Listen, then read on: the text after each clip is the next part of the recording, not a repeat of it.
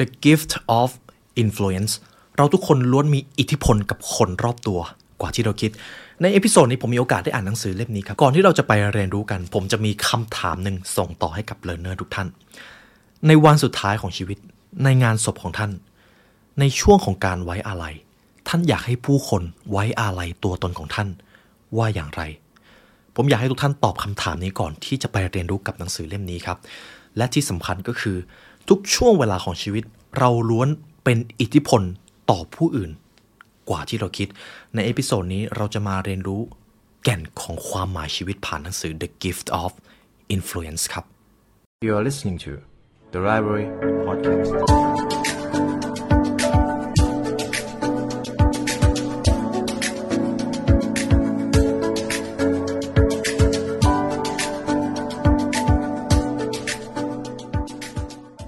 วันดีๆ เริ่มต้นที่นี่ House 64 ผ้าปู 800 เส้นได้ นุ่ม ลื่น เย็นสบาย ทำจากคอตตอนแท้ 100%รูปแล้วลื่นผิว ส้นเท้าแตกแค่ไหน ผ้าก็ไม่เป็นขุย House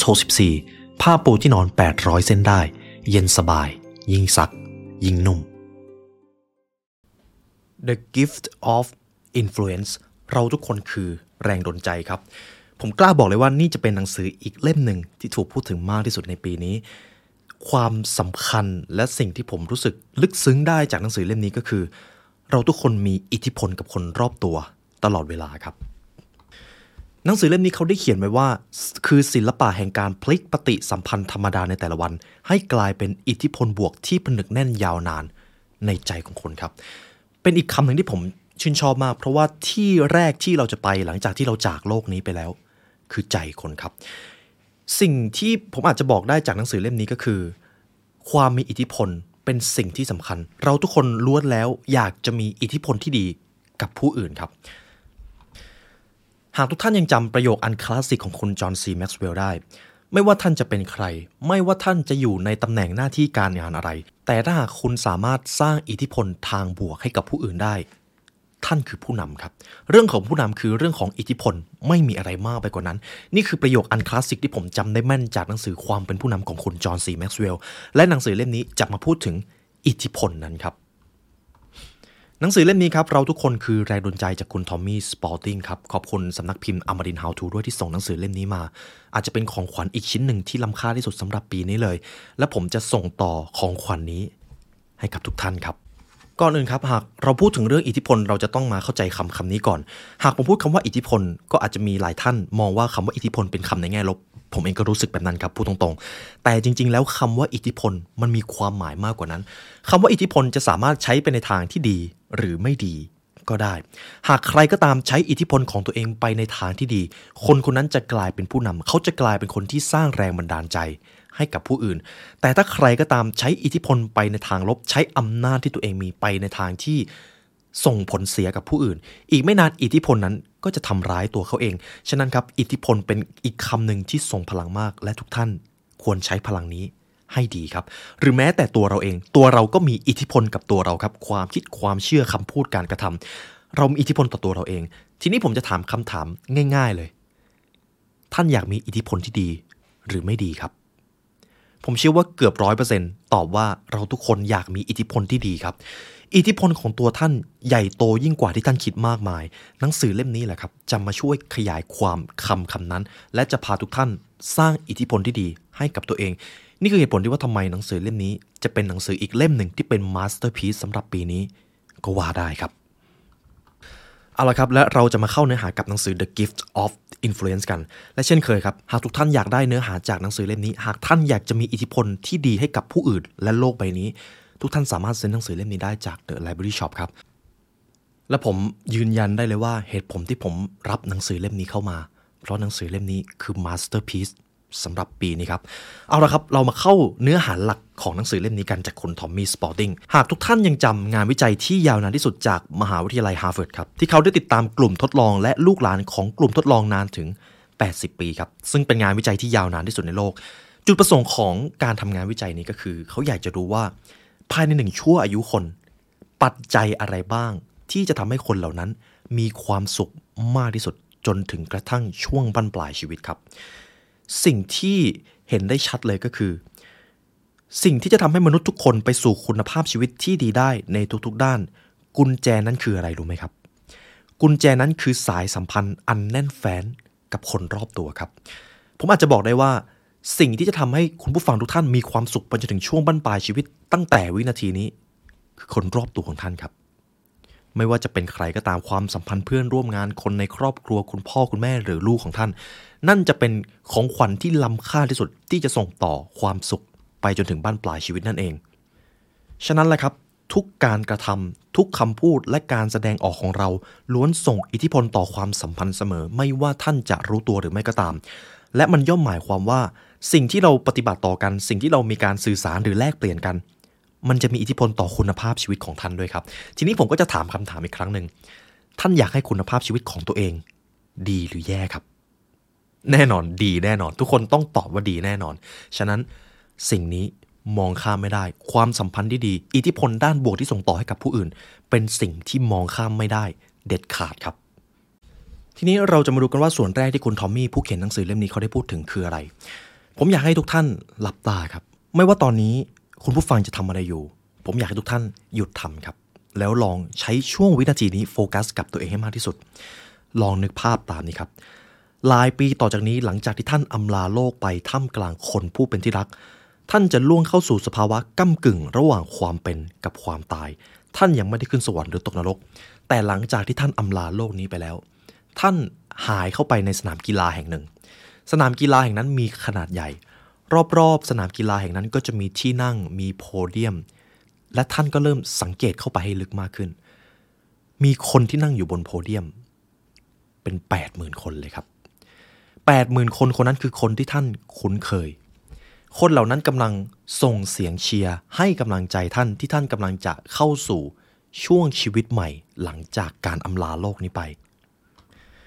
ผมอาจจะบอกได้ว่า ในสนามนั้นมีคนนั่งเต็มความจุราว 80,000 คน คนเหล่านั้นไม่ได้มาชมกีฬาอะไรเลยครับ คนเหล่านั้นไม่ได้มาดูมหรสพอะไรเลย คนทั้งหมดที่มาที่นั่น เขามาเพื่อบอกลาคุณครับ แสดงว่าทุกๆคนที่อยู่ในสนามกีฬาแห่งนั้น คือคนที่ท่านรู้จักหรือเคยพบเจอ ทีนี้คำถามที่มันสำคัญก็คือ หลังจากที่ท่านเจอคนที่คุ้นเคยเหล่านั้นแล้ว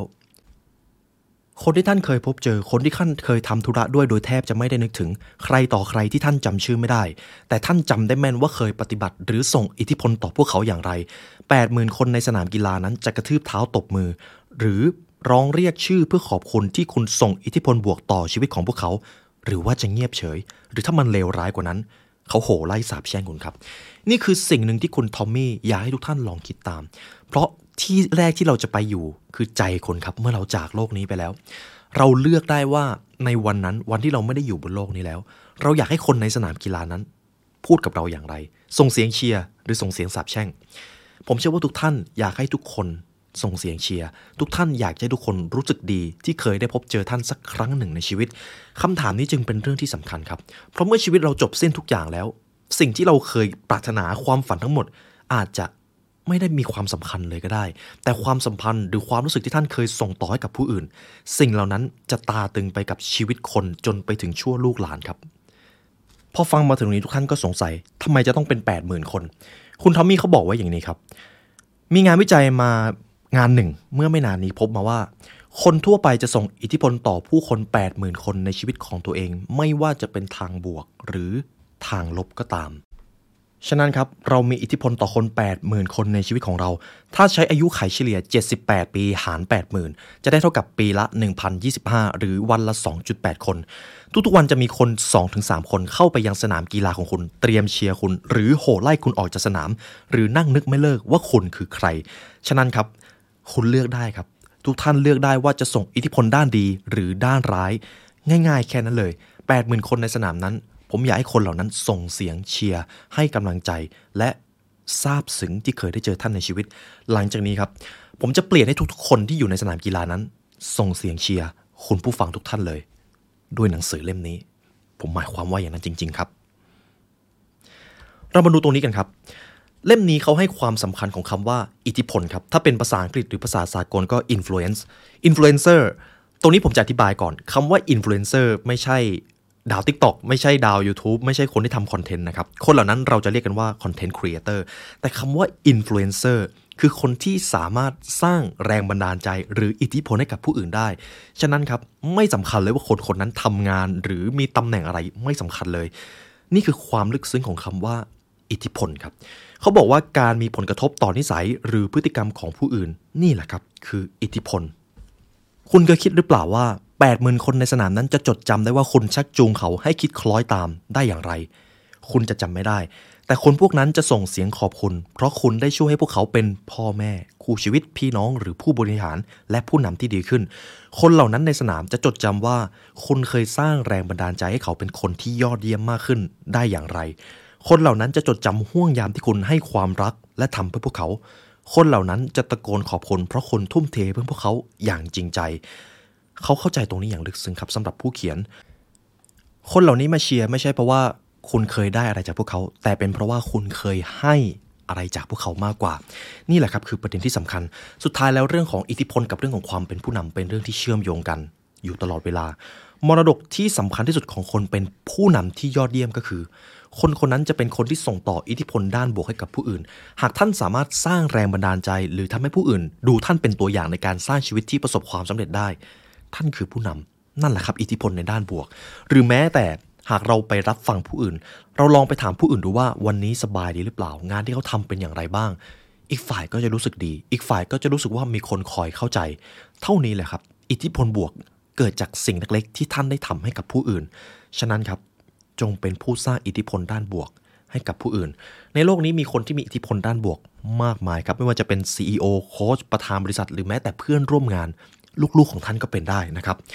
เขาบอกว่าคนที่มีอิทธิพลด้านบวกครับ คนเหล่านี้จะชอบใช้ชีวิตแบบเงียบๆ ไม่โอ้อวด เขาจะสร้างความสัมพันธ์อันจริงแท้ และเป็น giver เป็นผู้ให้ โดยไม่หวังสิ่งตอบแทน พวกเขาจะถามตัวเองอยู่ตลอดว่า วันนี้เราจะทำประโยชน์ให้ผู้อื่นได้อย่างไรบ้าง ฉะนั้นครับ ผมอยากให้ทุกท่านลองถามตัวเอง ในวันนี้ท่านจะสามารถส่งต่ออิทธิพลที่ดีให้กับผู้อื่นได้อย่างไรบ้าง ท่านสามารถเริ่มทำได้ตั้งแต่ตอนนี้ครับ หากมีคนใกล้ชิดหรือมีความสัมพันธ์ที่ดีอยู่รอบตัวท่าน ท่านได้ถามไถ่สัตว์ทุกสุขดิบของเขามากพอแล้วหรือยังท่านจำเรื่องราวสำคัญของคนคนนั้นได้มากขนาดไหน หากเราใส่ใจผู้อื่น หากเราเป็นผู้ฟังที่แท้จริง อิทธิพลด้านบวก อยู่ในตัวท่านแหละครับ ท้ายที่สุดนี้ครับ คน 80,000 คนซึ่งพบเจอตลอดชั่วชีวิตของท่าน พวกเขาจะดีขึ้นหรือแย่ลงก็ขึ้นอยู่กับอิทธิพลด้านบวก หรือด้านลบที่คุณส่งให้คุณเลือก ฉะนั้นผมจะถามคำถามอีกครั้งหนึ่งนะครับ ท่านอยากจะส่งต่ออิทธิพลที่ดีหรือไม่ดีครับ เอาละครับทีนี้เราจะมาเข้าสู่บทเรียนสำคัญกัน ในช่วงก่อนหน้านี้ผมก็อธิบายไปค่อนข้างยาวนะครับ ว่าอิทธิพลที่แท้จริงคืออะไร และท่านอยากให้คนในสนามกีฬานั้น เป็นคนแบบไหน พูดจาถึงท่านแบบไหน อันนี้เป็นเรื่องที่สำคัญมาก ผมเลยจะต้องส่งต่อให้ทุกท่านได้ทำความเข้าใจก่อน ทีนี้เรามาดูเรื่องของผู้ทรงอิทธิพลครับ ส่วนที่1 lead ครับ L E A D คำว่า lead ในที่นี้อาจจะเรียกว่าผู้นำก็ได้ อาจจะเรียกว่าผู้มีอิทธิพลก็ได้ครับ เรามาดูตรงนี้กันคำว่า lead ในที่นี้ครับ เราจะมาแบ่งแยกทีละตัวเลยคำว่า L มาจากคำว่า lift หรือเชิดชู เราจะมาดูกันที่ L ตัวแรกก่อน lift เชิดชูครับจะเป็นเรื่องเล่าของครูคนหนึ่งเขาชื่อว่าครูลินครับ เป็นอีกเรื่องหนึ่งที่ผมอ่านแล้วรู้สึกว่าเป็นเรื่องที่ค่อนข้างกินใจ คุณทอมมี่เขาบอกว่าในโรงเรียนแห่งหนึ่งครับ มีครูคนหนึ่งที่ชื่อว่าครูลิน ในตอนนั้นครูลินเป็นครูสอนคณิตศาสตร์ ซึ่งแน่นอนเป็นวิชาที่ใครหลาย ๆ คนรู้สึกว่ามันยาก ผมเองก็รู้สึกแบบนั้น ในตอนนั้นครับเป็นช่วงที่ห้องเรียนหรือโรงเรียนใกล้จะเข้าช่วงปิดเทอมพอดี ทุกท่านลองคิดภาพตามนะครับ ในช่วงใกล้จะปิดเทอมครับ หากเราเป็นนักเรียนเราก็จะรู้สึกว่าไม่อยากเรียนและอยากจะรีบหยุดไปเที่ยว คุณครูหากมาสอนวิชาอะไรยาก ๆ มันจะไม่เข้าหัวเราจะไม่อยากฟังเลย ทีนี้ครูลินเห็นแบบนั้นครับ วันศุกร์ในวันนั้น อากาศอบอุ่นสดใสในเดือนมีนาคมปี 1912ครูลินวัย 30 ปีเดินเข้าห้องสอนคณิตศาสตร์นักเรียนเกรด 8 ครับ ประมาณม 2 นั่นเอง เป็นคาบเรียนสุดท้ายของวันนั้นก่อนจะเริ่มหยุดยาว ที่นี้ครับครูลินเห็นนักเรียนชายสองคนเล่นมวยปล้ำกันอยู่ นักเรียนหญิง 3 คนที่นั่งแถว 3 ส่งกระดาษโน้ตให้กัน ตรงมุมห้องเห็นเด็กหญิงเบตตี้คอยซับนัยน์ตาที่บวมแดงเพราะว่าพ่อแม่เขาทะเลาะกันครับครูลินเห็นนักเรียนในห้องแล้วรับรู้ได้เลยว่า ถ้าเขาสอนทฤษฎีพีทาโกรัสในตอนนั้น ไม่มีทางเข้าหัวนักเรียนแน่ๆ สิ่งที่เขาทำคือสิ่งนี้ครับ ครูลินครับบอกให้เด็กชายที่อยู่หลังห้องเลิกเล่นมวยปั้ำก่อนครับ และก็สั่งให้ผู้ผู้หญิงเลิกส่งกระดาษโน้ต หลังจากนั้นครูลินหยิบกระดาษแผ่นหนึ่งในแฟ้มห่วง ขึ้นให้ลูกศิษย์ทั้งห้องดู คือแผ่นแฟ้มที่จะทำการเรียนการสอนนั่นเอง ครูลินก็บอกว่านักเรียนเห็นกระดาษแผ่นนี้หรือเปล่า นี่คือแผนการสอนของครูวันนี้ นักเรียนเห็นกระดาษดังนั้นก็ไม่ได้สนใจครับมองในตาลอยๆ แต่หลังจากนั้นครับ คุณครูยิ้มอ่อนพร้อมฉีกแผนการสอนทิ้งลงถังขยะ นักเรียนปรบมือลั่นเลยครับ เพราะรู้ว่าวันนี้ไม่ต้องเรียนแล้ว เพราะถึงเรียนก็ไม่มีอารมณ์เรียน ครูลินเข้าใจเด็กครับครูลินรู้ว่าวันนี้สอนไปก็ไม่จำครูลินควรจะสอนในสิ่งที่มันมีความหมายกับเด็ก ๆ ดีกว่า เรามาดูกันว่าหลังจากนั้นครูลินทำอะไรครับ ครูลินว่าต่อไปครับ เขาให้นักเรียนหยิบกระดาษกับดินสอออกมา แล้วก็ให้เขียนชื่อเพื่อนร่วมห้องแต่ละคนเลย ทีนี้เขาก็จะให้เวียนส่งกระดาษโน้ตครับ แล้วก็เขียนให้ฟีดแบ็ว่า มีความคิดเห็นหรือรู้สึกกับเพื่อนคนนี้อย่างไรครับ ผมเชื่อว่าทุกท่านน่าจะเคยได้ทำแบบฝึกหัดนี้ตอนเรียนแนะแนว ที่จะมีชื่อเพื่อนๆอยู่มุมซ้าย พอกระดาษวนมาที่เราอะอันนี้เป็นชื่อเพื่อนคนนี้ เราก็ให้ฟีดแบ็กไปเลย เราก็เขียนไปเลยว่า มีความในใจอะไรอยากจะบอกเพื่อนคนนี้บ้าง นักเรียนต่างสนุกที่ได้ทำครับ หลังจากนั้นครับเมื่อนักเรียนเขียนเสร็จแล้ว ครูก็ให้นักเรียนรวบรวมกระดาษมาที่ครู หลังจากนั้นก็เข้าช่วงปิดเทอมครับ สิ่งที่คุณครูลินทำก็คือเขาเอาความคิดเห็นหรือสิ่งที่อยู่ในใจของเด็กนักเรียน มาไล่เรียงตามรายชื่อเลยครับ เช่น สมมติผมได้ชื่อนายเอมา เพื่อนในห้องพูดถึงนายเอว่าอย่างไร ครูลินคัดลอกกระดาษนี้ทุกคนครับ ซึ่งแน่นอนจำนวนกระดาษจะเยอะมากเพราะครูลินจะต้องมาไล่เขียนทีละคนเลย เขาบอกไว้ว่ารวมแล้วเท่ากับต้องจัดแยกบันทึกข้อความย่อยถึง 1,260 ชิ้น เขาต้องใช้เวลาทำตลอดสัปดาห์ ทีนี้เมื่อเปิดเทอมครับ ทุกคนก็ได้รับกระดาษกลับคืนไป นี่เป็นเหตุการณ์หนึ่งที่ครูลินเคยได้ฝากไว้ให้กับเด็กๆหลังจากนั้นหลายปีผ่านไปครับ เมื่อถึงช่วงปลายทศวรรษที่ 1960 ในตอนนั้นประเทศสหรัฐอเมริกา สงครามเวียดนามกำลังดำเนินไปอย่างเข้มข้นครับ ในตอนนั้นครับ มีนักเรียนคนหนึ่งของคุณครูลินจะต้องออกไปรบ แล้วก็เสียชีวิตนั่นเอง เด็กคนนั้นก็คือเด็กที่เคยเล่นมวยปล้ำตอนที่คุณครูลินเข้ามาในห้องเรียนในวันศุกร์ในปี 1962 ในตอนนั้นครับ ครูลินจำเด็กคนนั้นได้อย่างดี ก็รู้สึกเสียใจก็เลยขอที่จะไปงานศพ ตอนนั้นครูลินก็ไปงานศพครับ ยืนอยู่หน้าโบสถ์เธอดูรูปถ่ายครับ เด็กคนนั้นชื่อว่ามาร์ค เธอคิดถึงเด็กนักเรียนคนนั้นที่เคยเล่นมวยปล้ำกับเพื่อนในห้อง แต่หลังจากนั้นครับ คุณพ่อของมาร์คเดินเข้าหาครูลิน พ่อของมาร์คบอกว่า มากับผมสิครับ ผมอยากให้ครูดูอะไรสักอย่าง หลังจากนั้นคุณพ่อของมาร์คก็เลยเอากระดาษแผ่นหนึ่งให้ ทุกท่านลองทายดูครับว่ากระดาษแผ่นนั้นคืออะไร กระดาษแผ่นนั้นก็คือกระดาษที่คุณครูลินเคยใช้เวลาทั้งสัปดาห์ นั่งเขียนว่า เพื่อนๆในห้อง มีความในใจกับมาร์คว่าอย่างไรบ้าง แล้วเพื่อนๆคนอื่นๆที่มางานศพก็เดินเข้ามาหาครูลิน แล้วก็บอกว่า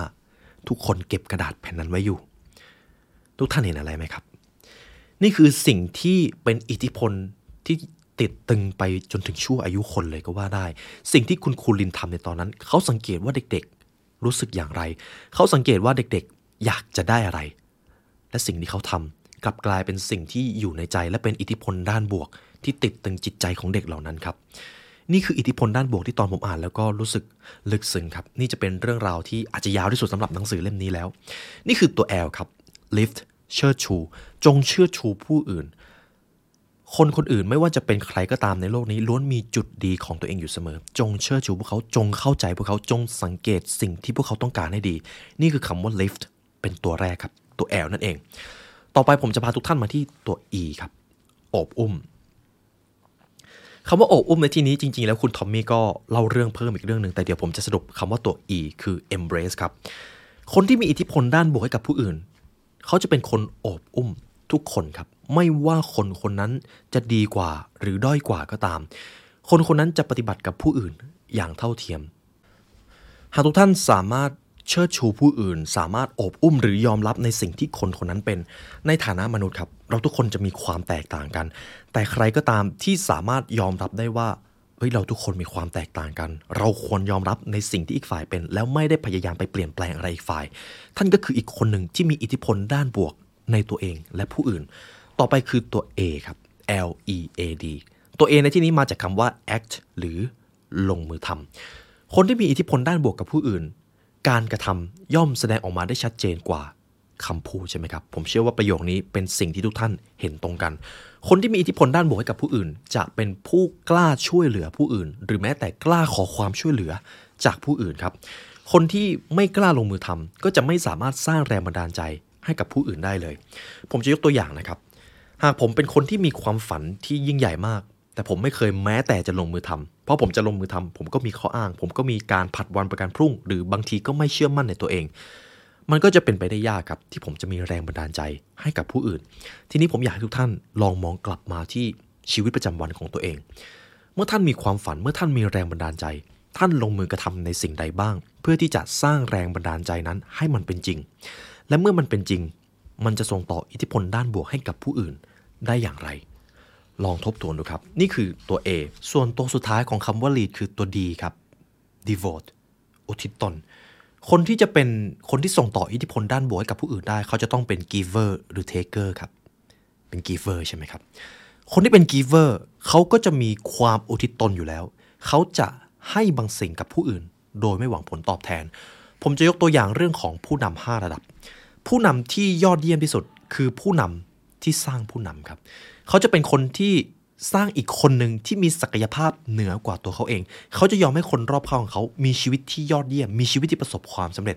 นั่นแหละครับ สิ่งเหล่านั้นต้องอุทิศตนครับ ซึ่งเราจะต้องใช้เวลากระทำสูงมาก การที่จะสร้างสังคมหรือจะสร้างคนให้เก่งขึ้นมา เราจะต้องใช้ทรัพยากร ใช้ใจ ใช้ความสม่ำเสมอ แต่คนที่จะเป็น the influence เขาจะทำสิ่งนี้ครับ devote อุทิศตนนั่นเอง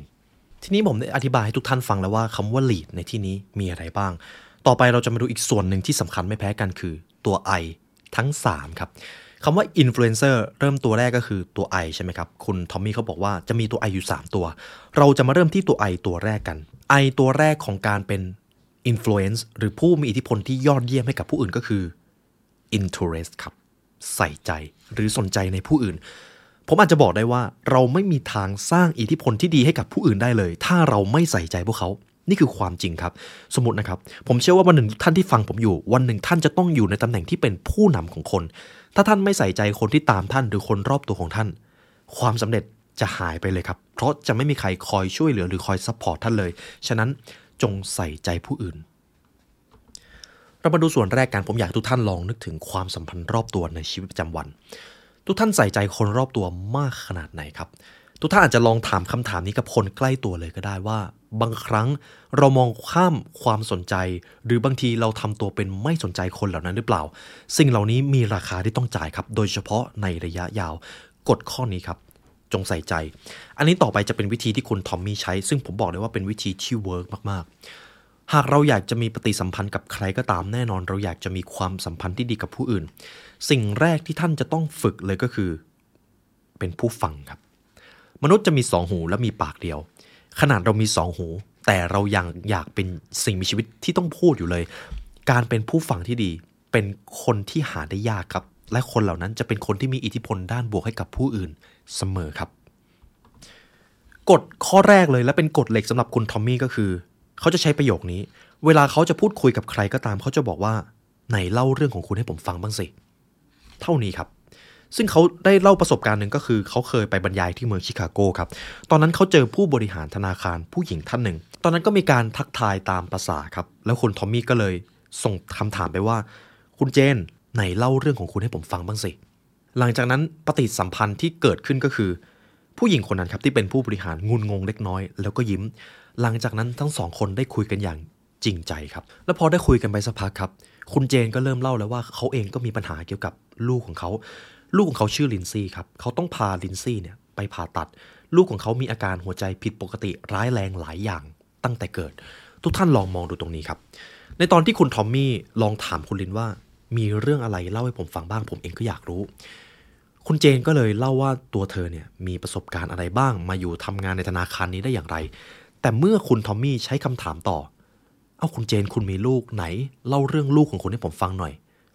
หลังจากนั้น ทั้งสองก็สนิทสนมกันอย่างง่ายดายครับ และเมื่ออีกคนได้รับคำถามที่รู้สึกว่าอีกฝ่ายใส่ใจ เขาจะเริ่มพูดความจริงออกมา เขาจะเริ่มพูดในสิ่งที่เขาจะไม่พูดกับคนทั่วไป นั่นหมายความว่ายิ่งเราสนใจหรือตั้งคำถามกับผู้อื่น ตั้งคำถามเพื่อที่จะเข้าใจอีกฝ่าย คุณจะได้รับสิ่งที่เรียกว่า trust ครับหรือความเชื่อใจ นี่คือสิ่งที่เราต้องการทุกความสัมพันธ์ โดยเฉพาะความสัมพันธ์ที่ยอดเยี่ยม เราต้องการความเชื่อใจจากผู้อื่น จงเป็นคนที่ใส่ใจผู้อื่นครับ อาจจะบอกได้ง่าย ๆ เลย ทุกๆ ครั้งที่ทุกท่านไปมีปฏิสัมพันธ์หรือพูดคุยกับใคร ลองถามเขาดูครับ ลองเล่าเรื่องอะไรให้ผมฟังหน่อยสิ คุณมาทำงานที่นี่ได้อย่างไร งานที่นี่มีความหนักขนาดไหน ความฝันของคุณคืออะไรไหน เล่าความฝันให้ผมฟังบ้างสิ นี่จะเป็นประโยคเปิดตัวโดยจะเป็นประโยคที่สร้างความเชื่อใจระหว่างความสัมพันธ์ได้ยอดเยี่ยมที่สุดแล้วครับ ทุกท่านลองเล่าเรื่องของท่าน ให้ผมฟังบ้างสิครับ เรามาดูกันว่าเหตุผลที่คุณทอมมี่ใช้กฎนี้เป็นกฎเหล็ก เหตุผลจริง ๆ คืออะไร เขาบอกว่ากฎง่าย ๆ ของเขาก็คือ ทุกใบหน้ามีชื่อ ทุกชื่อมีเรื่องราว ทุกๆ คนที่ท่านเห็นไม่ว่าท่านจะไปอยู่ที่ไหนเดินผ่านตามถนน ทุกคนมีเรื่องราวเป็นของตัวเองครับ ผมชอบประโยคหนึ่งที่คุณโรเบิร์ตกรีนเขาเขียนไว้ในหนังสือ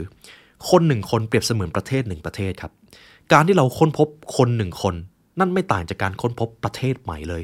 คนหนึ่งคนมีความสลับซับซ้อนมีเรื่องราวหลายอย่างที่เราไม่รู้ ดังนั้นจงดีใจหากท่านได้เจอกับความสัมพันธ์ใหม่ ๆ เพราะนั่นคือประเทศใหม่ที่ท่านได้ค้นพบและต้องค้นหาครับ ฉะนั้นแล้วจึงเป็นเรื่องที่ดีเสมอ หากท่านให้อีกฝ่ายได้เล่าเรื่องของตัวเองทีนี้มีอีกประสบการณ์หนึ่งซึ่งตอนผมอ่านผมรู้สึกซาบซึ้งในสิ่งที่คุณทอมมี่ทำผมอยากจะส่งต่อเรื่องนี้ให้กับทุกท่านครับ ในตอนนั้นครับคุณทอมมี่กับภรรยาของเขา ไปที่บาร์แห่งหนึ่ง ประเด็นก็คือเขาต้องการไปนั่งชมวิวในบาร์แห่งนั้น แต่เผอิญครับ โต๊ะเต็มครับ เจ้าของร้านชื่อแกรี่ในตอนนั้นก็บอกว่าขออภัยด้วยครับ ตอนนี้โต๊ะเต็มจริง ๆ หลังจากนั้นครับ คุณทอมมี่ก็ถามว่า ถ้าอย่างนั้นไม่เป็นไรก็ได้ครับ ผมแค่อยากไปชมพระอาทิตย์ตก คุณแกรี่ครับซึ่งเป็นเจ้าของก็ยินดีพาขึ้นไปชมบนดาดฟ้าสักครู่ แต่หลังจากนั้นครับ พอทั้งสองได้คุยกัน สิ่งที่คุณทอมมี่ทำก็คือ คุณแกรี่คุณมาทำงานที่นี่ได้อย่างไร อะไรคือสิ่งที่คุณหลงใหลในการเป็นเจ้าของร้านนี้ ไหนเล่าเรื่องของคุณให้ผมฟังหน่อยสิเขาใช้กฎข้อนี้กับความสัมพันธ์ของเขาครับ หลังจากนั้นครับคุณแกรี่ซึ่งเป็นเจ้าของร้านดูสดใสขึ้น เขายิ้มให้แล้วก็บอกว่าตัวเขาครับเป็นคนที่รักงานนี้มาก มันเป็นงานที่ทำให้เขาเข้มแข็งมากขึ้น และเขาก็รู้อีกว่าคุณแกรี่ครับเขาเป็นคนคนหนึ่งที่ติดสุราหนักมาก เขาเลยเลิกครับ และเมื่อเขาเลิกได้สำเร็จ เขาเลยมองเห็นว่าการมีเครื่องดื่มแอลกอฮอล์อยู่ใกล้ๆ มันจะเป็นสิ่งที่ช่วยเตือนสติว่า เขามาได้ไกลแค่ไหน และการฟันฝ่าอาการติดแอลกอฮอล์ได้ มันก็ยากเย็นเหลือเกิน นี่คือสิ่งที่คุณทอมมี่ได้รับจากการถามอีกฝ่ายครับ ในตอนนั้นตอนผมอ่านผมรู้สึกเลยว่า เขาคุยกันแค่ไม่กี่นาที แต่รู้สึกเรากับเพิ่งได้ฟังเรื่องราวทั้งชีวิตของคนคนหนึ่งเลยก็ว่าได้ และสิ่งที่พีคเกิดขึ้นหลังจากนั้น พอคุณทอมมี่กับคุณจิวครับภรรยาของเขาตั้งท่าจะกลับ แกรี่ก็บอกว่าเดี๋ยวรอตรงนี้สักครู่นะครับ เขาบอกว่าทางร้านจะเลี้ยงคุณเอง ผมหาโต๊ะให้พวกคุณนั่งชมวิวได้แล้ว นี่คือสิ่งที่เกิดขึ้นจากการใส่ใจผู้อื่นครับ และสิ่งที่ตามมาอีกก็คือ หลังจากที่คุณทอมมี่กับครอบครัวครับ กลับบ้าน ตอนนั้นมีแชมเปญขวดหนึ่ง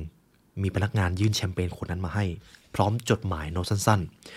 ขอบคุณที่โดนบันดาลใจผมครับ โน้ตใบนี้มาจากแกรี่นั่นเอง ตอนที่ผมอ่านผมรู้สึกได้ถึงความลึกซึ้งของความคิดมนุษย์ ความคิดมนุษย์ต้องบอกก่อนว่ามนุษย์เป็นสิ่งมีชีวิตที่ชอบเล่าเรื่องของตัวเองครับ มนุษย์จะรู้สึกดีเสมอถ้ามีใครก็ตามใส่ใจหรืออยากรู้เรื่องของเขา นั่นจะกลายเป็นอิทธิพลด้านบวกให้กับผู้อื่น โดยที่ท่านแทบไม่ต้องพูดอะไรเลยครับ ฉะนั้นผมอาจจะบอกได้ว่า ปฏิสัมพันธ์ที่ท่านจะต้องพบเจอหลังจากนี้ จะไม่เกิดขึ้นเพียงเพราะว่าท่านชื่นชอบในประวัติหรือโปรไฟล์ของคนคนนั้น แต่เกิดจากการที่ท่านสนใจใส่ใจ ซักถามเรื่องราวชีวิต งานอดิเรกและสิ่งที่คนคนนั้นทุ่มใจรัก ฉะนั้นสิ่งที่คุณทอมมี่ได้เรียนรู้ 3 อย่างกับสิ่งนี้ก็คือ 1. ทุกๆคนมีเรื่องราวครับ 2. ทุกๆ คนยินดีเล่าเรื่องของตัวเอง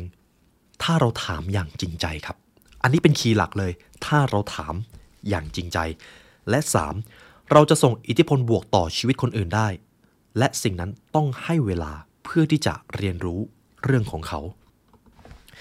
ทีนี้ผมจะเข้าสู่งานวิจัยนะครับ จะเป็นส่วนที่เป็นวิชาการเล็กน้อย แต่สนุกแน่นอนเดี๋ยวผมจะเล่าให้สนุก การฝึกนิสัยซักถาม ตรงนี้หลายท่านจะสงสัย เอ๊ะทำไมการถามมันดูเป็นสิ่งที่พิเศษขนาดนั้นเลยหรือเปล่า ผมจะนำงานวิจัยมาให้ทุกท่าน จริง ๆ แล้วครับ เหตุผลที่มนุษย์เป็นสิ่งมีชีวิตที่ชอบพูดแต่ไม่ชอบฟัง เป็นเพราะว่าสมองของเราครับ สมองของเราไม่ได้ถนัดทำแบบนั้นครับถ้าพูดง่ายๆ ในงานวิจัยของห้องปฏิบัติการประสาทวิทยาการรับรู้ทางสังคมของมหาวิทยาลัยฮาร์วาร์ดครับนักวิจัยใช้เครื่องสแกน fMRI ครับสแกนสมองของผู้เข้าร่วมการทดลองระหว่างที่เจ้าตัว พูดถึงเรื่องของตัวเองครับ ผลจากการสแกนสมองก็คือ ทุกๆ ครั้งที่มนุษย์หรือคนได้พูดถึงเรื่องของตัวเอง สมองที่เชื่อมโยงกับส่วนของรางวัลครับหรือสมองส่วนที่เชื่อมโยงกับฮอร์โมนแห่งความสุข จะหลั่งออกมาครับ นั่นหมายความว่าทุกๆครั้งที่ใครก็ตาม ได้เล่าเรื่องของตัวเองฮอร์โมนแห่งความสุขกำลังหลั่งอยู่ในสมองของเขา เขากำลังมีความสุขนั่นเองครับ ในวารสารที่เขาตีพิมพ์นะครับใน Journal of Personality เขาบอกว่า คนส่วนใหญ่ชอบใช้เวลาบอกเล่าทัศนะของตัวเองมากกว่าจะใส่ใจผู้อื่น ฉะนั้นครับ ในฐานะที่เราจะเป็นคนที่มีอิทธิพลด้านบวกกับผู้อื่น จงฟังและใส่ใจผู้อื่นครับ และท่านจะได้รับรางวัลตอบแทน ทีนี้ในบทต่อไปครับ จะเป็นอีกส่วนหนึ่งที่ผมไม่พูดไม่ได้ การที่เราจะมีอิทธิพลด้านบวกให้กับผู้อื่น เราจะต้องมีสิ่งนี้ครับ ความเมตตาครับ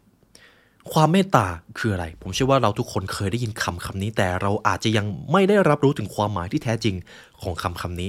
ผมจะไม่นิยามความหมายตามพจนานุกรมครับ แต่ผมจะให้ทุกท่านรู้สึกถึงคำว่าความเมตตา เรามาดูกันว่าหนังสือเล่มนี้เขียนว่าอย่างไร มีเรื่องหนึ่งครับที่คนทอมมี่เขาได้เขียนลงไป ในตอนนั้นการที่เราจะมีอิทธิพลที่ดี ด้านบวกให้กับผู้อื่น เราต้องใส่ใจผู้อื่น อยากรู้ว่าคนอื่นสนใจอะไรหรือชอบทำอะไร แต่เพียงเท่านี้ยังไม่พอครับ การที่เรารู้ว่าทำไมใครสักคนถึงเจ็บปวด หรือกระทำสิ่งที่ไม่ดี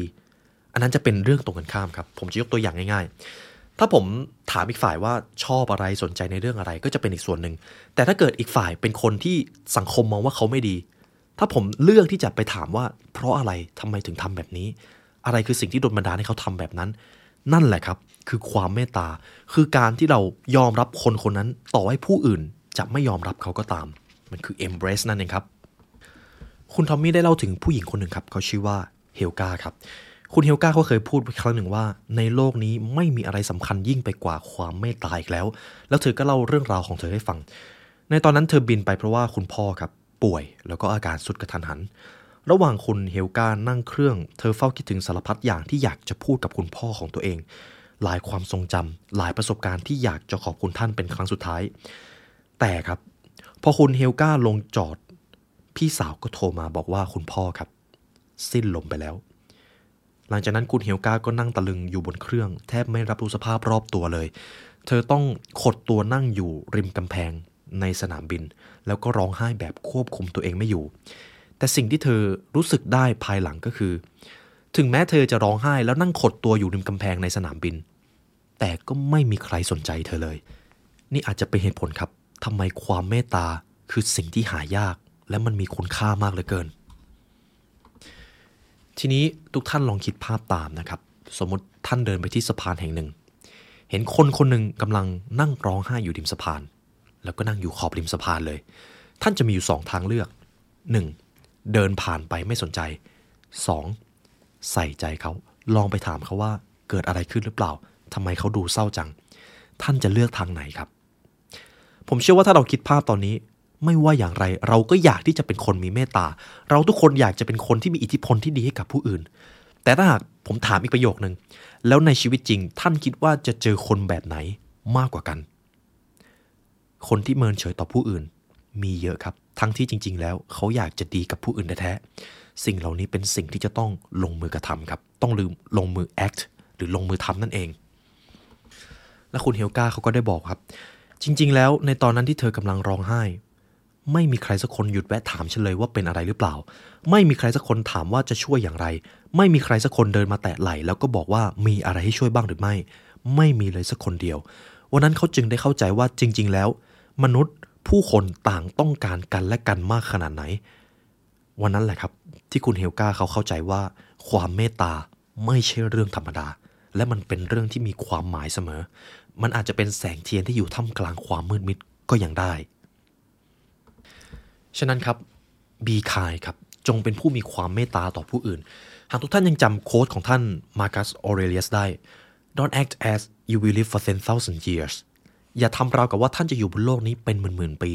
ความตายแขวนอยู่เหนือหัวของท่าน ในขณะที่ท่านยังมีชีวิต ในขณะที่ท่านยังมีอำนาจนั้นอยู่ จงเป็นคนดี จงมีเมตตาต่อผู้อื่น บีคายครับ และผมอาจจะบอกได้ว่าความเมตตาจะทำให้คนธรรมดาคนหนึ่งกลายเป็นคนที่มีคุณค่ามากที่สุดในโลกก็ยังได้ ผมจะนำอีกเรื่องราวหนึ่งเพราะนี่คืออีกหนึ่งประสบการณ์ที่สวยงามที่เกิดขึ้นบนโลกนี้ครับ คืนวันอาทิตย์ วันหนึ่งครับ ตอนนั้นคุณทอมมี่ผู้เขียนหนังสือเล่มนี้ก็ไปร้านอาหารกับภรรยาของเขา ในระหว่างที่คุณทอมมี่กับครอบครัวกำลังรออาหารครับ เท็ดครับ ลูกชายของคุณทอมมี่ป่วย แต่สิ่งที่เขาเจอก็คือ มีบริการคนหนึ่งที่เห็นว่าเท็ดดูไม่ค่อยสบาย ลูกชายของเขาดูไม่ค่อยสบายนั่นเอง บริกรคนนั้นเดินมาถาม แล้วก็ถามครอบครัวคุณทอมมี่ว่า คุณได้ให้ลูกรับประทานยาแล้วหรือยังตอนนั้นคุณทอมมี่ก็บอกว่ายังเลยครับ คือเราไม่มียา บริการคนนั้นก็เลยตอบไปว่า ไม่เป็นไร เดี๋ยวฉันจะออกไปซื้อที่ร้านขายยาฝั่งตรงข้ามมาให้แกกินเอง นี่คือสิ่งที่ทำให้คุณทอมมี่ตกตะลึงครับ บริกรคนนั้นตัดสินใจที่จะเดินไปที่ร้านขายยาเพื่อที่จะซื้อยามาให้ ในขณะที่ตอนนั้นคนในร้านนี่มีเพียบเลยครับ แต่บริกรเห็นแล้วว่า สุขภาพของลูกชายลูกค้าสำคัญกว่า แต่ประเด็นมันอยู่ตรงนี้ครับ หลังจากที่บริกรเดินไปที่ร้านขายยา บริกรคนนั้นก็เดินกลับมาแล้วก็บอกว่า ขออภัยด้วยค่ะ ร้านขายยาปิด สิ่งที่เขาทำต่อก็คือ แต่ไม่เป็นไร เดี๋ยวเขาจะให้ผู้จัดการมาช่วยเรื่องนี้ นาทีต่อมาครับ จากที่บริกรมาดูแล ผู้จัดการมาดูแลเลยครับทีนี้ เพราะว่าเห็นลูกชายของลูกค้าไม่สบาย เขาจึงอยู่เฉยไม่ได้ เขาจะต้องหายามาให้กิน ผู้จัดการคนนั้นก็เลยบอกว่า รออีกสักครู่นะครับ เราได้ให้พนักงานของเรานั่งรถแท็กซี่ไปซื้อยามาให้ ทุกท่านลองคิดดูครับ คนคนนี้มีความเมตตาขนาดไหน ผู้จัดการยอมให้ทีมงานนั่งแท็กซี่เพื่อที่จะไปซื้อยา หากดูจากค่าอาหารแล้ว ค่าแท็กซี่ก็น่าจะกลบกำไรไปแล้วครับ คุณทอมมี่เขาเขียนไว้ในหนังสือเลยครับ ตอนนั้นเขาไม่ได้สั่งอาหารแพงหรือเขาไม่ได้เปิดขวดไวน์ละ 500 เลย ไม่ครับเขาแค่สั่งอาหารธรรมดา แต่สิ่งที่ผู้จัดการทำกลับเป็นสิ่งที่มีความหมายและเขายังจำมาจนถึงทุกวันนี้ นี่จะเป็นอีกบทเรียนหนึ่งที่ลึกซึ้ง ผมจึงอยากให้ทุกท่านลองคิดตามนะครับ ไม่ว่าท่านจะเป็นใครก็ตาม เมื่อท่านมีเมตตา เมื่อท่านใส่ใจและสังเกตผู้อื่น ท่านจะกลายเป็นผู้นำหรือเป็นผู้ที่สร้างอิทธิพลที่ดีให้กับผู้อื่นเสมอ และคนในสนามกีฬาของท่าน จะเป็นคนที่ยอดเยี่ยมครับ นี่คือไอตัวที่หนึ่งครับ ใส่ใจ รับฟังผู้อื่น มีความเมตตา ผมจะวางไอตัวแรกไว้ก่อน ต่อไปผมจะพาทุกท่านมาที่ไอตัวที่สองครับไอตัวที่สองของ influence ในที่นี้ก็คือ investment ลงทุนครับ ความสัมพันธ์เป็นอีกสิ่งหนึ่งที่ต้องลงทุนครับ สุขภาพก็ต้องลงทุน ความมั่งคั่งก็ต้องลงทุน ความสัมพันธ์ก็ต้องลงทุนครับ เพราะและเป็นสิ่งที่ลงทุนได้ต้องใช้เวลานานด้วย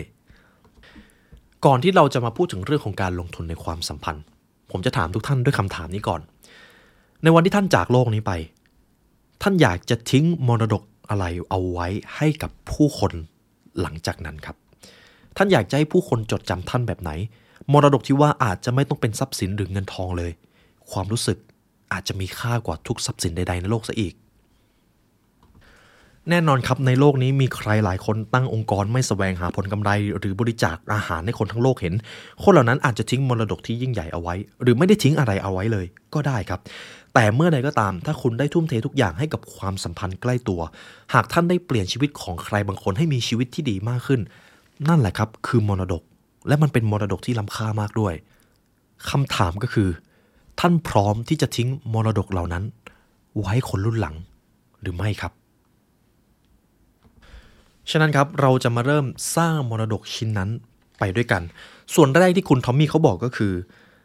มันเหมือนจะต้องทำอะไรมากมายนะครับ แต่จริง ๆ แล้วมันเป็นเรื่องที่เรียบง่ายมาก เท่าที่คุณต้องเริ่มทำจะมีแค่กฎพื้นๆแค่ข้อเดียวครับ นั่นก็คือ รักษาคำพูดครับ รักษาคำพูดของตัวเองทำไมการรักษาคำพูดของตัวเองเกี่ยวข้องกับการลงทุนต่อความสัมพันธ์ เรามาดูตรงนี้กัน การที่เราจะสร้างความสัมพันธ์ที่ดีในชีวิตได้ หรือการที่จะส่งต่ออิทธิพลได้ แน่นอนก็จะต้องมีเรื่องของคำพูดหรือการ communication การสื่อสารนั่นเอง สิ่งนี้จะต้องมาเกี่ยวข้องอยู่เสมอ ฉะนั้นเรื่องของคำพูดคือสิ่งที่ส่งผลต่อความสัมพันธ์โดยตรงครับ ทุกท่านลองคิดภาพว่าเคย ใช้คำพูดสร้างความสัมพันธ์ในรูปแบบไหนบ้าง บางทีคำพูดก็สร้างความสัมพันธ์ที่ดี แต่บางทีคำพูดเราก็สร้างความสัมพันธ์ที่แย่ครับ ถ้าเราใช้คำพูดไม่เป็น เราจะตกเป็นทาสของคำพูดของตัวเอง ฉะนั้นการรักษาคำพูด การรู้ว่าเวลาไหนควรพูดอะไร คือสิ่งหนึ่งที่เกี่ยวข้องกับการลงทุนในความสัมพันธ์ ผมจะนำประโยคอันคลาสสิกที่ผมชื่นชอบมากเลยก็คือคำพูดครับ ก่อนที่เราจะพูด เราเป็นนายเขา แต่เมื่อเราพูดไปแล้ว หรือถ้าเราให้สัญญาอะไรไปแล้ว เราจะกลายเป็นท่าทันทีคำพูดจะกลายเป็นนายเราครับ ผมจะนำงานวิจัยมาเล่าให้ทุกท่านฟังนะครับ ตามที่นักวิจัยประจำสำนักเศรษฐศาสตร์ครับก็พบว่าเมื่อพนักงานสักคนเห็นว่านายจ้างไม่รักษาคำพูด เช่น สัญญาว่าจะขึ้นเงินเดือนแต่ไม่ขึ้น สัญญาว่าจะเลื่อนตำแหน่งแต่ไม่เลื่อน คนคนนั้นอาจจะเผลอแสดงพฤติกรรมด้านลบต่อคนอื่นที่ไม่ได้เกี่ยวข้อง เช่น ส่งอิทธิพลด้านลบต่อเพื่อนร่วมงาน หรือผู้รับบริการโดยไม่รู้ตัว พูดง่ายๆได้เลยก็คือ อิทธิพลลบจากการผิดสัญญาแค่ครั้งเดียว อาจเป็นพิษเป็นภัยมากจนคนส่งมอบอิทธิพลด้านลบนั้น ให้กับผู้อื่นได้ด้วย และมันจะทำให้สภาพการเลวร้ายกว่านั้นครับ สมมตินะครับ ผมมีทีมงาน ผมสัญญาว่าผมจะขึ้นเงินเดือน แต่ผมไม่ขึ้นให้เขา เขาจะโกรธผมมาก และความโกรธนั้นเขาจะไปลงกับลูกค้าคนอื่นด้วย หรือเพื่อนร่วมงานของเขาด้วย เพียงแค่การผิดคำพูดของผม มันมีราคาที่ต้องจ่ายเยอะกว่าที่ผมคิดเลยเห็นไหมครับ นี่คือเหตุผลครับทำไมการรักษาสัญญาจึงเป็นเรื่องที่สำคัญ อีกด้านหนึ่งครับ เขาบอกว่าการรักษาสัญญาส่งผลอิทธิพลบวกได้ไม่แพ้กัน หากทุกท่านเคยสัญญาอะไรกับใครไว้ก็ตามไม่ว่าจะเป็นเรื่องเล็กน้อยหรือใหญ่ขนาดไหน ถ้าท่านสามารถรักษาสัญญานั้นได้ คนคนนั้นจะรับรู้ได้ถึงแรงบันดาลใจ หรืออิทธิพลด้านบวกอย่างไม่น่าเชื่อครับ ฉะนั้นมันจึงไม่ใช่เรื่องเกินจริงเลย เมื่อคุณรักษาสัญญา คุณไม่เพียงทำสิ่งดีๆ ให้ใครสักคนเท่านั้น แต่คุณยังทำตามข้อตกลงทางสังคมอันแสดงว่า คุณเป็นคนที่เชื่อถือได้และน่าไว้วางใจครับหากพูดในแวดวงธุรกิจการรักษาคำพูดเป็นอะไรที่สำคัญมาก ไม่จำเป็นต้องถึงขั้นทำสัญญา เพียงแค่ว่าถ้าผมพูดว่าผมจะทำอะไร ผมต้องทำครับ เพราะถ้าผมไม่ทำผมมีราคาที่ต้องจ่าย ฉะนั้นข้อนี้ผมอยากให้ทุกท่านตระหนักกับชีวิตของตัวเองเลย เวลาที่ท่านรับปากหรือให้สัญญาอะไรกับใครไว้ ท่านรักษาคำพูดของตัวเองขนาดไหน จงเป็นนายของคำพูดครับ อย่าตกเป็นทาสเด็ดขาด เพราะคำพูดสร้างความสำเร็จมหาศาล แต่ก็สร้างความล้มเหลวมามากมายเช่นกัน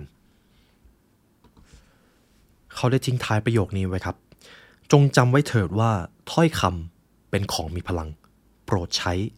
อย่างรับผิดชอบ ต่อไปเรายังอยู่ใน I ตัวที่ 2 อยู่นะครับ เป็นเรื่องของการลงทุน แต่ผมจะวางเรื่องของคำพูดไว้ก่อน ส่วนที่ 2 ก็คือการส่งอิทธิพลต่อเนื่องครับ หากให้ผมแปลง่าย ๆ เลยก็คือ การส่งอิทธิพลที่ดีให้กับผู้อื่นอย่างสม่ำเสมอนั่นเอง ทุกท่านยังจำหนังสือ The Power of Bad ได้ไหมครับ ที่เขาบอกไว้ว่า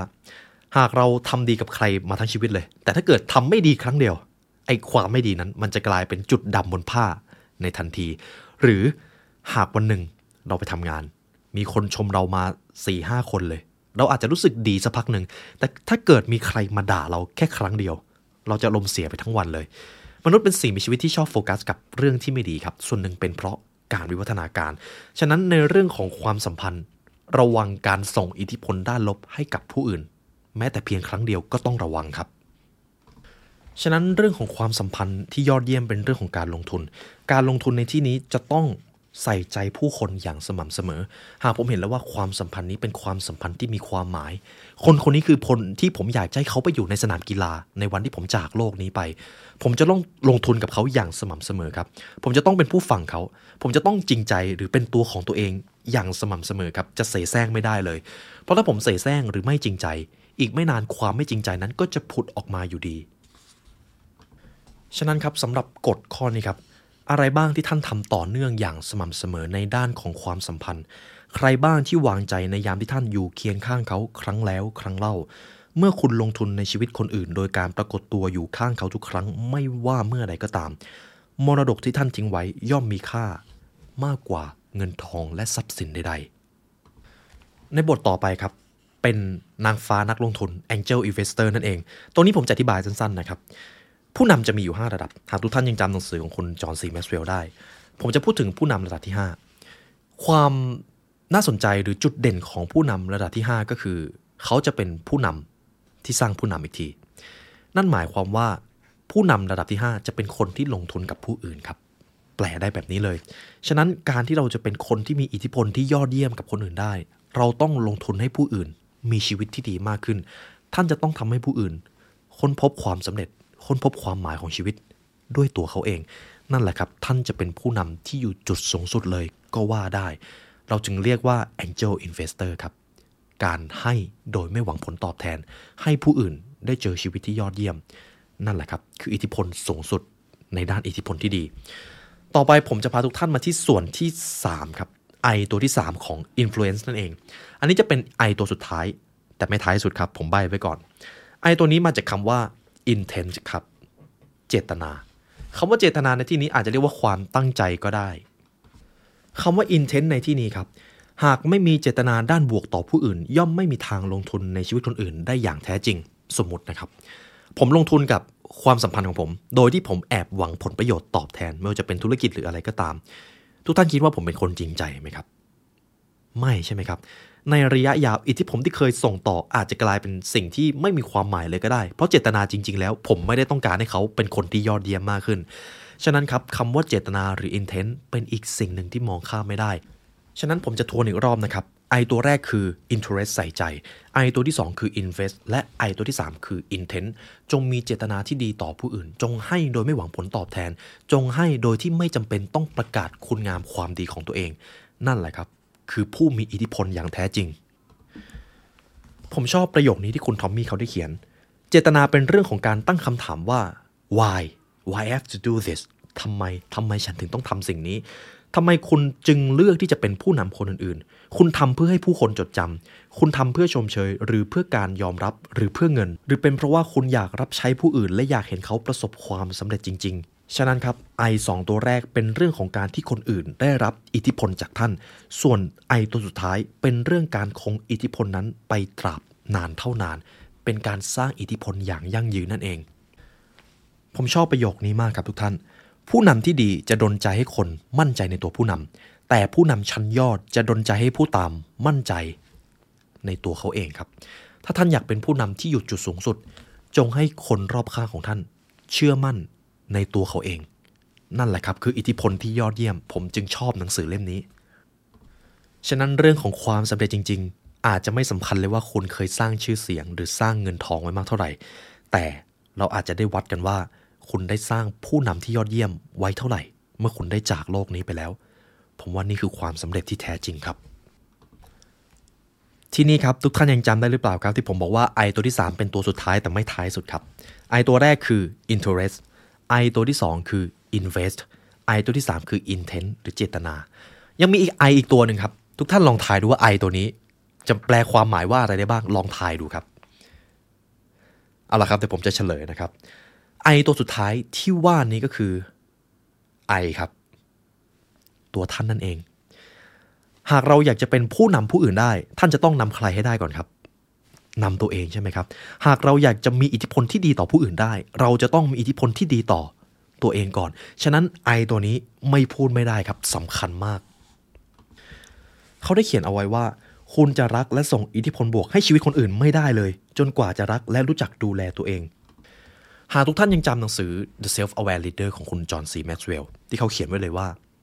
ถ้าคุณยังนำตัวเองไม่ได้ อย่าเพิ่งไปนำคนอื่น หากคุณประสบความสำเร็จในชีวิต private victory ไม่ได้ public victory เป็นเรื่องที่ไม่ต้องพูดถึง ฉะนั้นมันเป็นเรื่องที่ดีเสมอครับ ถ้าเราใส่ใจกับความปรารถนา เอาอกเอาใจฟังผู้อื่นให้เป็น แต่มันก็เป็นเรื่องที่มองข้ามไม่ได้เช่นกัน ที่ท่านควรจะเพิ่มเวลาใส่ใจกับความต้องการของตัวเอง เพื่อที่จะรับใช้คนอื่นได้ดีมากขึ้น ขั้นแรกในการยกให้ความต้องการของตัวเองเป็นเรื่องสำคัญ เริ่มจากการมีสำนึกขอบคุณ รู้สึกปิติยินดีต่อสิ่งดีๆ ในชีวิต ย้ำอีกครั้งนะครับ คนคนแรกที่ท่านควรจะต้องใส่ใจมากที่สุด คือตัวท่านเอง ท่านมีความปรารถนาอะไร ค่านิยมอะไรที่บ่งบอกตัวตนของท่านได้ชัดเจนมากที่สุด เอาลยครับ ผมจะมีอีกส่วนหนึ่งสั้น ๆ ที่ผมอยากจะบอก ทุกท่านยังจำสนามกีฬาแห่งนั้นที่เราได้ไปอยู่เมื่อเราจากโลกนี้ไปได้ไหมครับ มีความจุ 80,000 คน แต่ถ้าท่านลองสังเกตดูดีๆ ยังมีที่นั่งว่างอีกเพียบเลยครับ เป็น 800,000 คน ท่านสามารถส่งอิทธิพลกับผู้อื่นแบบ infinity ก็ยังได้ครับ ในทุกวันนี้เราไม่ได้ถูกจำกัดแค่ 80,000 คนแล้ว เราจะส่งอิทธิพลด้านบวกเป็นล้านคนก็ยังได้ครับ อยู่ที่ว่าท่านจะทำหรือไม่ และหากทุกท่านฟังมาถึงตรงนี้ครับ ผมเชื่อว่าถ้าเรามีอิทธิพลด้านบวกให้กับผู้อื่น แนวทางการใช้ชีวิต ความหมายและค่านิยม เราอาจจะเปลี่ยนไปจากเดิม เพราะมันจะมีความหมายมากขึ้น ท่านจะรับรู้ได้ว่าคุณค่าของชีวิตที่แท้จริง คืออะไร นี่คือเหตุผลครับ มนุษย์ทุกคนถูกสร้างมา เพื่อเป็นกีเวอร์ ทุกๆ ครั้งที่เราให้อะไรใครไป เรากลับรู้สึกดี ทั้งที่ความเป็นจริงแล้ว เราสูญเสียอะไรไปบางอย่าง แต่เรารู้สึกดี ในขณะเดียวกัน ถ้าเราไปเอาอะไรมาจากผู้อื่น ไปขโมยมาจากผู้อื่น เราได้ของบางอย่างมาก็จริง แต่เรากลับไม่มีความสุข เพราะมันไม่ใช่ธรรมชาติของเราครับ ธรรมชาติของเราคือ giver ครับ และคนที่เป็น giver เท่านั้นที่จะเป็นคนที่ influence หรือส่งต่อแรงดลใจให้กับผู้อื่นได้ ทั้งหมดนี้คือเรื่องราวจากหนังสือ The Gift of Influencer นะครับอาจจะยาวนิดนึงเหตุผลเป็นเพราะเป็นหนังสือที่ลึกซึ้งมากจริง ๆ ขอบคุณทางสำนักพิมพ์ที่นำมาแปลแล้วก็นำมาขายส่งต่อให้ผู้คนได้ค้นพบการมีอิทธิพลเป็นอีกความรู้หนึ่งที่ผมชื่นชอบ และเช่นเคยครับ หากทุกท่านอยากได้เนื้อหาจากหนังสือ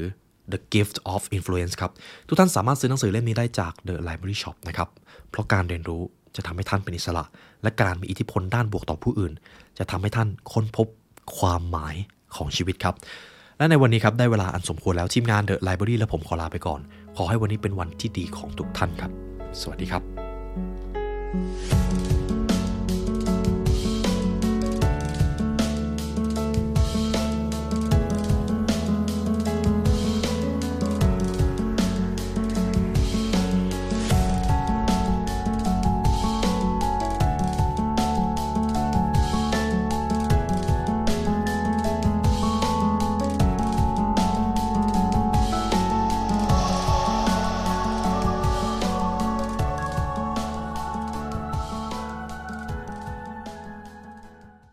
House 64 ผ้าปูที่นอน 800 เส้นได้ เย็นสบาย ยิ่งซัก ยิ่งนุ่ม ติดตามเพิ่มเติมได้ที่ Line at at h a u s 64